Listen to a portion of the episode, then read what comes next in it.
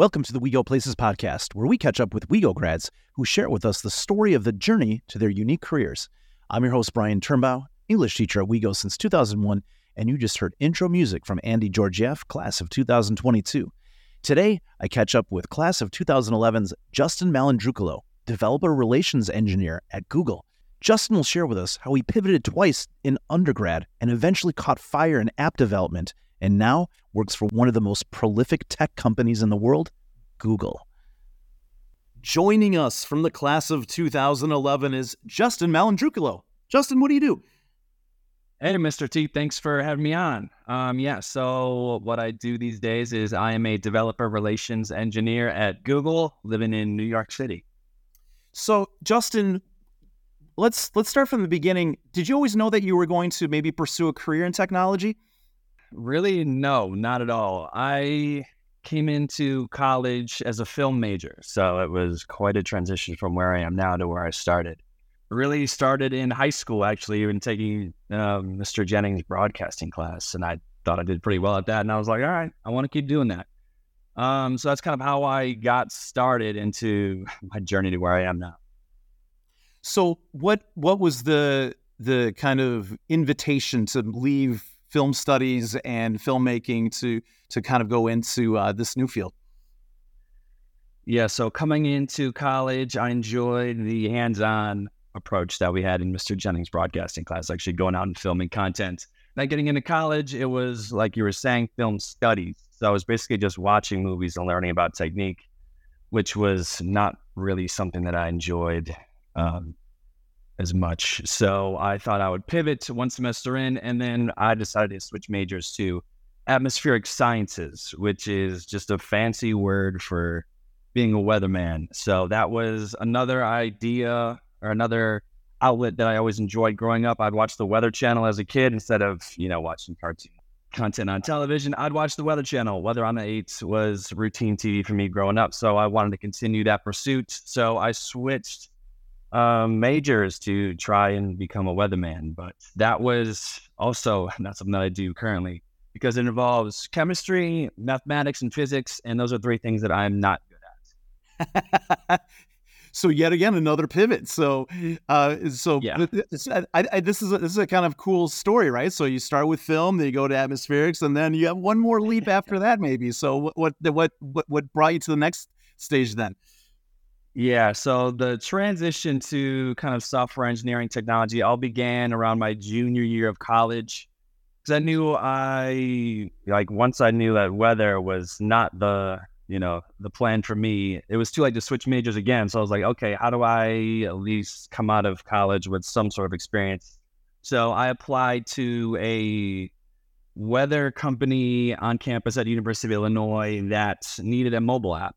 So they had an Android app and they were sending out applications to students for anyone who wanted to build an iOS application. And I kind of just raised my hand and said, I'll do it, knowing that I didn't have really any educational experience. So I was like, okay, I'm going to have to go ahead and get some work experience. So I applied and they were like, sure, we like your enthusiasm. Why don't you come on and work for the summer? So I did that full time in the summer of my junior year, built an iOS app from scratch uh, mimicking the Android app. And that was my first real experience into software engineering. And I really was thinking, okay, this was fun. I enjoyed this. I'm going to do more of the software engineering aspect and less of the weather aspect. So that was my introduction into kind of what I do today.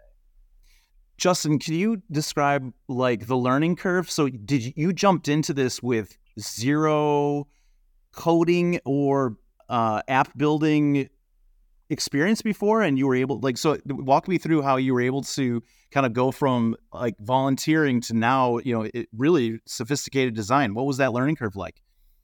Yeah so that was yeah quite a leap because in weather forecasting and weather there is some programming that's involved but it's just like basic uh, MATLAB working with numbers and just taking data and putting it into a graph. So it's very rudimentary introductory languages and it's languages that are not used in modern programming. Weather forecasting is uh, using pretty old languages that have been used for decades.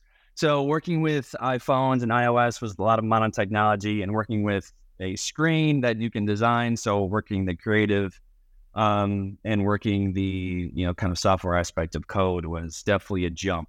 So that was something that I had to kind of really dig deep into YouTube articles. Apple has a lot of resources that you can use to get better.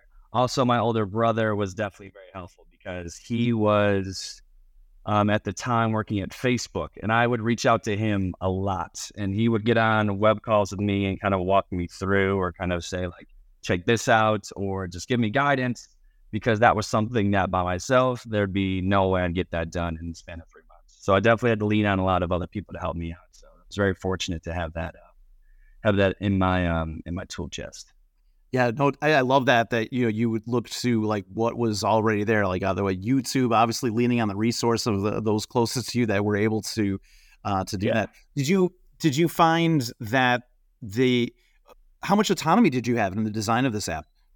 I had a I so I had a say in it because the Android interface compared to the iOS interface are two totally different platforms. There are things that work for Android that don't work on iOS so really, it was a lot of freedom for me because the people I was working with at the um, at the Midwestern Regional Climate Center, they're mostly focused on weather. They wanted to build this app, and this weather app was basically a weather almanac. And the, basically, the gist of it was to check what the weather was like when you were born on your birthday and special dates. So it's an app with a oh, map cool. and shows like the closest locations to you, and you can navigate in this map, click on pins, and it pulls up weather stations shows you what the weather was yesterday is the default, and you could search like through the dates, and then it'll pull up what the weather was on that day. So that was the app that um, I worked on. So the main thing was making sure that it functions the same. However, it looked could be really up to my control as long as it was within the Apple's design guidelines. So that was kind of my first introduction to working the creative part of my brain on a mobile app as well as you know making sure that it actually works out of curiosity, does the app still look like the way you designed it, or has it been completely yeah. rehauled? Because I would imagine it'd be kind of like a, a proud papa type of thing. Like, what is what's that old app doing right now, and kind of seeing what's happening there. Have you gone back to see like if it's evolved or adapted in any significant way? Oh yeah, oh yeah. It's like a time capsule now. I still have it on my iPhone. I don't know. I don't even know if it's on the App Store anymore. I don't know if they'll ah. redirect you at all but it's not yeah it doesn't like because it was built for like iphone 5 and now we're on like iphone 14 it's definitely laid out in a way that looks completely disgusting but it's something to me that i'll always cherish and it still works so i definitely always it's still the time come yeah like i just want to see like oh it rained a lot yesterday how much did it actually rain? So it still actually does something but yeah that's like my way of like staying humble of like okay yeah this is this is definitely not something that I would build today. But it do, it's good because that you know it reminds me where I came from. That sounds like that must have been such an amazing experience. Like not only did it allow you this successful pivot to this new thing that you're doing now, um, but you know you it it it just it, it was just so much confidence in and that you, you, were able to have such a foothold kind of moving forward with that. What did you do next after that? What an incredible uh, internship experience you had. What did you do after that? Yeah, so it's definitely riding the momentum off that. So that was great as a college student to put on my resume. Hey, I have an app in the App Store. Just check that out. Take take that. Nice. You know, we're not do yeah, we're not doing like theory of computer science, which you know on paper is great, but hey, I had this thing in my pocket. Download an app, look at it for yourself. So I had that advantage going for me. So the next summer, I had another internship because um, during the school year, I would I took a couple intro computer science courses, and those were uh, not well either because in uh, my internship I was working with Objective C, which is iOS language, and in University of Illinois, the intro to computer science course is Java, and I was already just like on the wrong foot with that because I really enjoyed the iOS language, and Java is much more difficult. So that to me was just like learning a different language.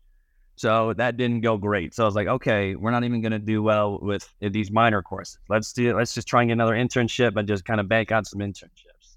So I applied through my spring semester of 2015 and happened to get a, another internship at a company in Chicago where I was part of a um, like a six person team and I was building another mobile app. So by the end of that internship, was another mobile app on the App Store. So by the time I graduated college, I had two mobile apps on my resume. So that was really just my sole focus, just get an internship where I can build an app because otherwise they're not going to be like jobs, companies are not going to be looking for someone with my experience. Just so I can get my mind around this for curiosity's sake, what, how would you describe the difference between Java and the kind of iOS language that you were using? Because you said like you, it was tough to kind of get started on Java. Was that because you just yeah. didn't start with Java and you were just fell into the logic of the iOS language? And like, what what's the what's a good comparison between like the type of ways in which like they are um, they they're used uh, in in your field? Yeah, let me try and break this down. So iOS in general is a lot more user friendly. It's very it's a very high level language meaning that there's a lot going on behind the scenes that you don't even have to think about like in terms of keeping track of all the data or keeping track of um, these objects of memory that if they're released from memory, your app will crash. And that's not a good uh, user experience. But for iOS, you don't have to think about that. They do it all for you. It's very hand wavy, a lot of things that Apple just does for you to make developers' lives easier. So it's easier to get going, but it's tougher to master. Where Java, it's harder to get going and I guess you know harder to master as well. But Java, there's a lot more to think about, and I guess that's why they teach it in introductory classes because it actually gives you the proper fundamentals. So actually, I would say I did it backwards, where I would I would not recommend doing what I did. I would start with the fundamentals because it sets you on the right foot.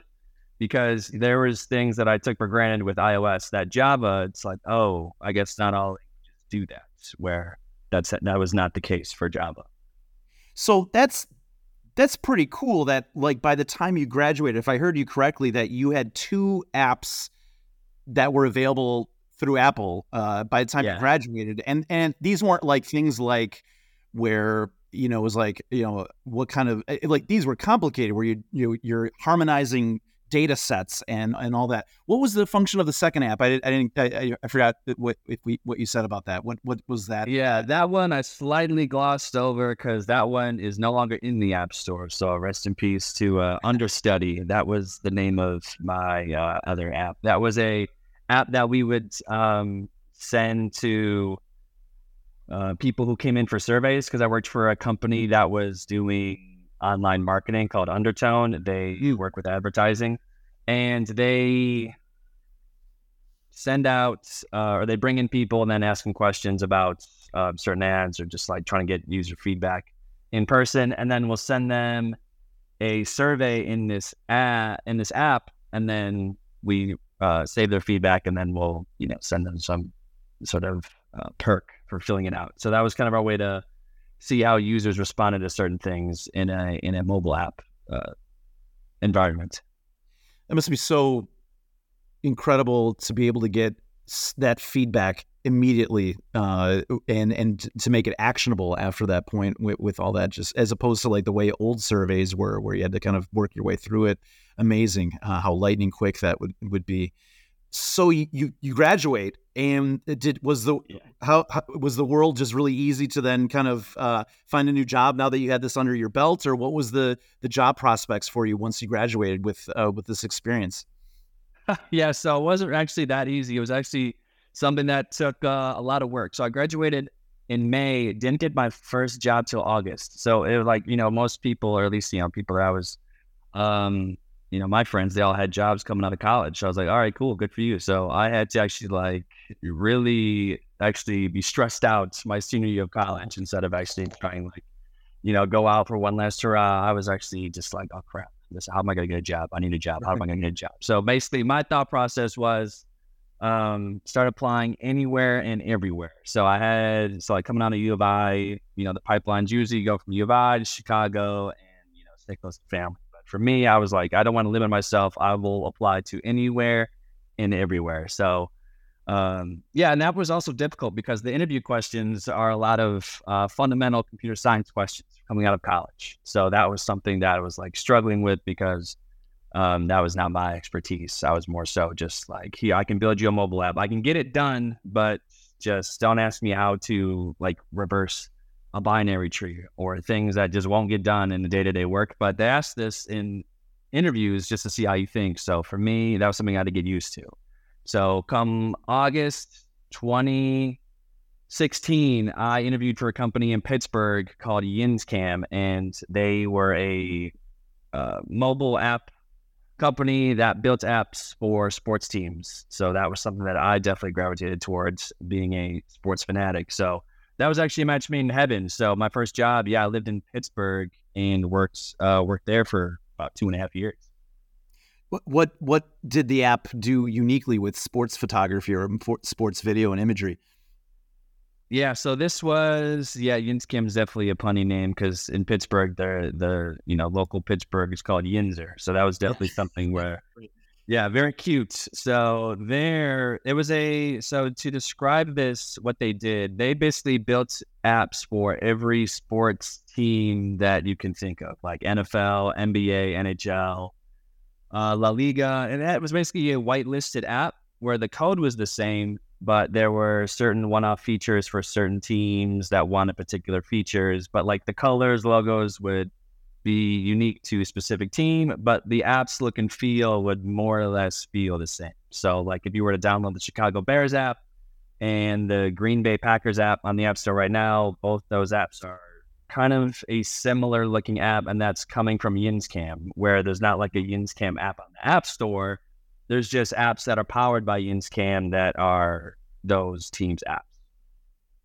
Just out of curiosity, does every NFL team must they go through YinzCam or is it do they still have some type of option to say like no we're gonna go with this uh, is it like a, an edict from NFL that everyone uses the same app or is it up to the actual franchise themselves if you know?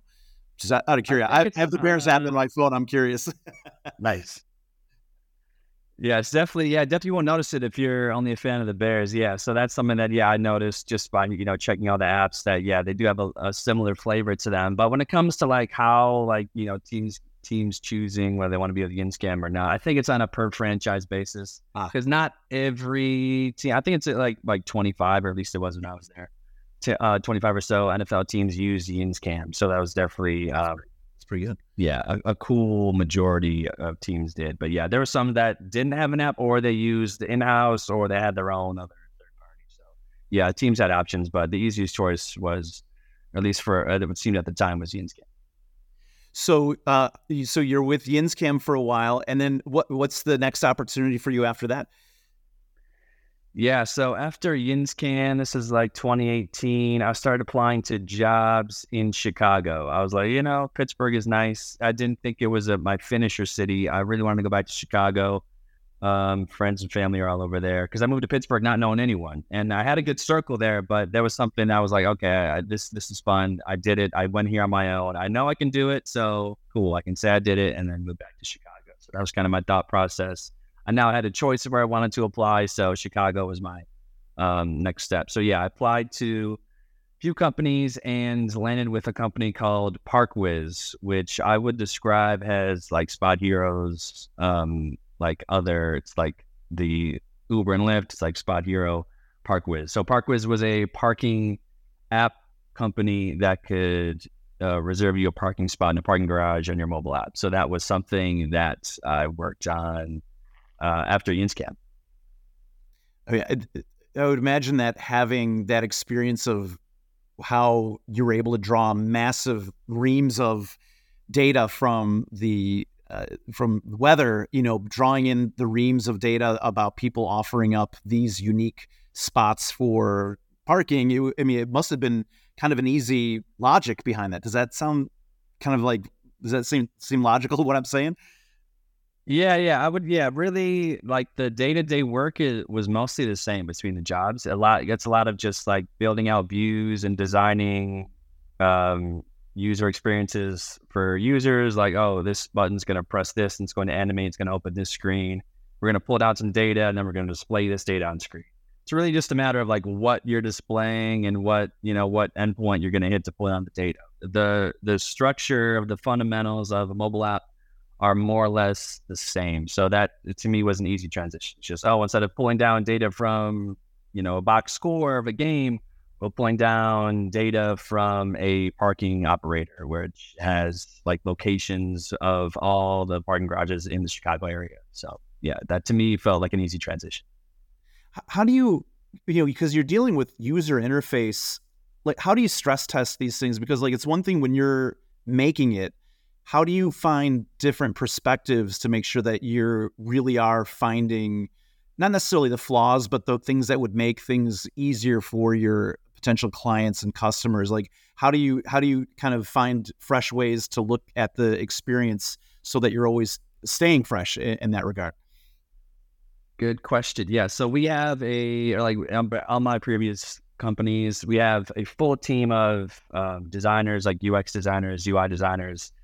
Uh, I'm taking that control out of my hands. So now I'm not the one who's in charge. Like at these internships, it was kind of mostly a one man team. Kind of you could just kind of make sure this works. That was kind of like the baseline. Now at these other jobs, you have UI designers, UX designers, kind of designing for accessibility for all users, like with voiceover, other features that uh, people wouldn't even be thinking about, things that actually um, matter on a grand scale of things when you're working with hundreds of thousands, millions of users. There's going to be things that uh, come up, um, like you know, color blindness for like sports teams or things like that.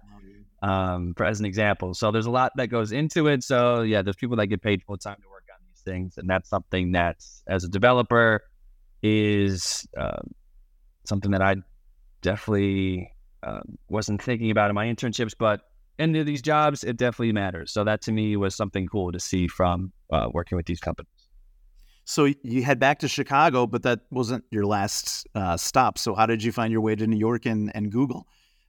Yeah, so ParkWhiz was great until about March 2020, and then everyone kind of just stopped parking their cars. Yeah, that was that was trouble for uh, yeah. old Justin. So I got a Google Meet invite or like March 18th, and then it was like, hey, we're gonna axe half the company, and you're included. So I was like, great, this is awesome. Uh, yeah, the, the world's going to hell in a handbasket, and I got laid off. So that was definitely uh, a sweet reminder that yeah, th- this you know that's life. Sometimes that's how it works. So yeah, that was a nice restart for me uh, around that time. So I started, yeah, back at square one pretty much because that was a, a, nice punch in the gut. Because um, I was like, all right, I'm good. I got it figured out. I'm good. So I had to basically start over again. So um, began the applying process to companies everywhere. But um, this time I was looking towards New York. New York was always a cool destination. I've never been to New York, but just, you know, seeing it all over in TV shows, movies, just kind of as a as a place that was bigger than Chicago. It seemed like a good final destination. So I was like, all right, let's give that a shot. So I was applying to companies in New York, and this was around June 2020. So about three months after I got laid off, got an offer from a company called Braze, which was in New York, but I was able to work remote in Chicago when I got hired. So that was a nice mix of I'm working for a New York company, so I'll be able to move there when it's safe to. But for the time being, I can still be at home or still be in Chicago. So that was a, a great, turns out a great silver lining to my situation, knowing that hey, I got laid off, but this was this is waiting for me three months later. So that now looking back on it, worked out. Yeah, I'll say so. So then, what what, what was the specialty for Braze? So Braze, they are a customer engagement platform they're in a way I kind of describe them like YinzCam, where there's not like a Braze mobile app.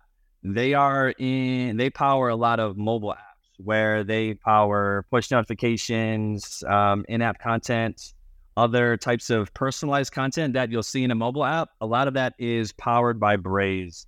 In a way, for example, like if you're looking at a so like a common example is like if you're in the Etsy app and you put something in your shopping cart but don't buy it, then close the app like X amount of time later, you'll get like a push notification that says, "Oh, still, you know, still looking for items like this. Here's ten more items you might like." Like personal personalization in mobile apps. That's where Braze comes in.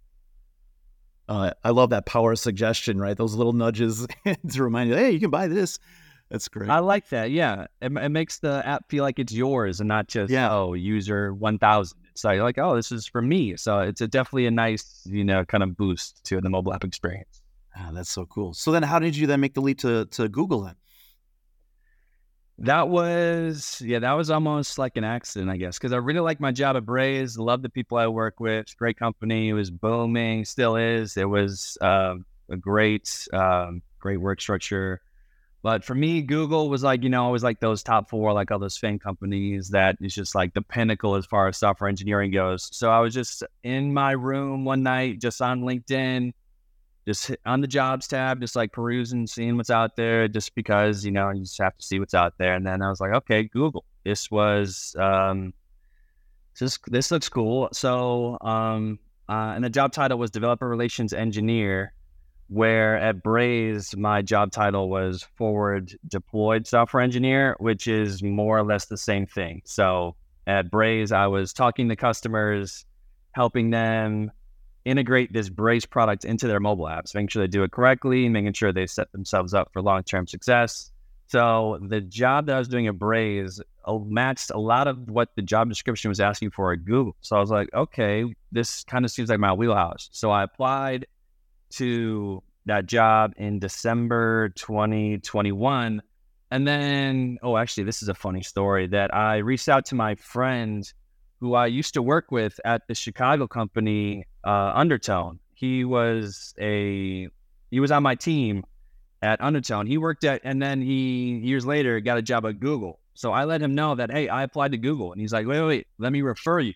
So he That's... referred me, and immediately got the interview. And then I say immediately, uh, but the whole process took three months. So I applied in December. Uh, yeah, immediately got the interview, and then the whole process took three months, and then got the offer in March 2022. And then obviously, I was not going to say no to that. So, um, and then yeah, that was the end of that story. What's what's the interview process for a company like Google? Is it different than any of the other ones? Because I mean, as you said, like this is a very this is a plum destination for a lot of people, regardless of if they're in tech or if they're in marketing. Google is a place where a lot of people want to to go to. What was it a different application process in terms or interview process than any of the other uh, places that you went to? Um, I would say there was more steps, but it's more or less the same. It was a lot of here's here's a question, can you code it? Here's an hour, you have an hour to code it up. So it was pretty similar to um, other interviews that I had, except these questions were interview were interview questions that I could not find on the internet. Where a lot of these interview questions I was applying for other companies, you can go on Glassdoor, you can go on LeetCode, you can find all these questions that have been asked before because there's only so many questions that can be asked, um, more or less. There's always new ones, but yeah, there's definitely a pattern that you can catch on to when you're applying to these companies. When it came to Google, it was basically like a black box. There was no, there was no like just was basically like know your stuff and then just hope for the best. So that was kind of I just had to practice, practice, practice doing coding questions, and then when the day came, it was a at the time this was virtual interview, so I was typing on a laptop instead of like writing on a whiteboard, which is much more difficult. So yeah, at least I felt comfortable I felt as comfortable as I could as far as the Google interview process goes. So that was, yeah, apparently the sun was shining on that day for me because I didn't think it went well. But uh, yeah, I'm glad it did enough to at least, you know, get me wow. next round. Wow. And yeah. You just like, here's the problem. And they give you an hour to, do they watch you work through it? Like, is that even like seeing the, heuristic or the process is that also part of their evaluation of you to see how you approach it in during the, the oh, whole interaction. Yeah, that's got to be interesting.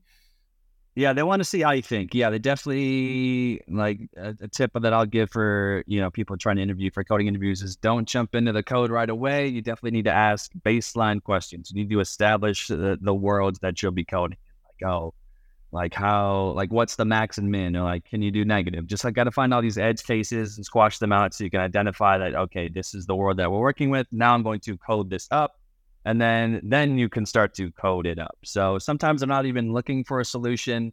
Um, I guess the criteria always varies, but yeah, sometimes that seeing how you think is almost as, as important as um, actually like coding a solution. So what's a typical day of work like for you? Do, do you how do you plan out your day, week, month, or year? Like, like how, because I, I imagine you have so many different projects. You're spinning so many plates how do you how do you engage uh, to kind of best make use of your time and how do, uh, does the work find you or do you kind of search out and find it yeah so good question a little bit of both so we plan our work by the quarter so we do this four times a year we have like H1 and H2 meetings or we plan out like the half year. And then from there, we plan out the quarter. So we'll do, yeah, four chunks of work.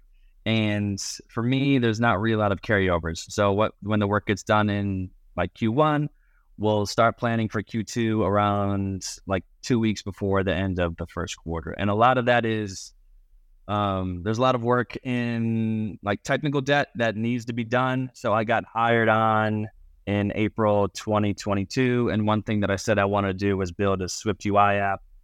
And that was something that was in this list of tech debt. And they said, hey, you want to build this? Go for it. Here's something that you can build. So that was something that was my way to get my foot in the door for in terms of uh, what work that needed to be done. And then from there, it was building on that, responding to feedback from that, and kind of expanding my reach in terms of products. So to give you more background, I'm on the ads team at Google, specifically mobile ads. So that is uh, something that is always a moving target in terms of what needs to be done and uh, how it needs to be done. Because with a lot of user privacy that's happening, this it also adds another layer of how can we make sure that publishers are doing this correctly. So it's a lot of uh, a lot of work to make sure that I have enough on my plate for each quarter, but really it just kind of speaks for itself for how much, uh, or like how much I have to do. It's int- that's another layer maybe that you had to draw in there, which is like you, if you think that you have to do something, you have to bring in probably legal, right? To say, is this, uh, is this something yes. that lives with that? So yeah, I could see that. Interesting. Yep. So the one thing that I uh, that has obviously just blown up probably since the time that you've been at, at Google has been the more uh, aggressive use of artificial intelligence. Is that something that you implement in your work, and is it and, and does it make it easier? Are you concerned, or what's what's the the the next kind of like uh, layer uh, of that as it applies to your job? Yeah, when it comes to AI, so we have Bard, which is Google's AI tool. That's something that is not too prevalent in what I do. There is some cases where actually like this week I'm writing a script for a YouTube video that we plan on publishing soon.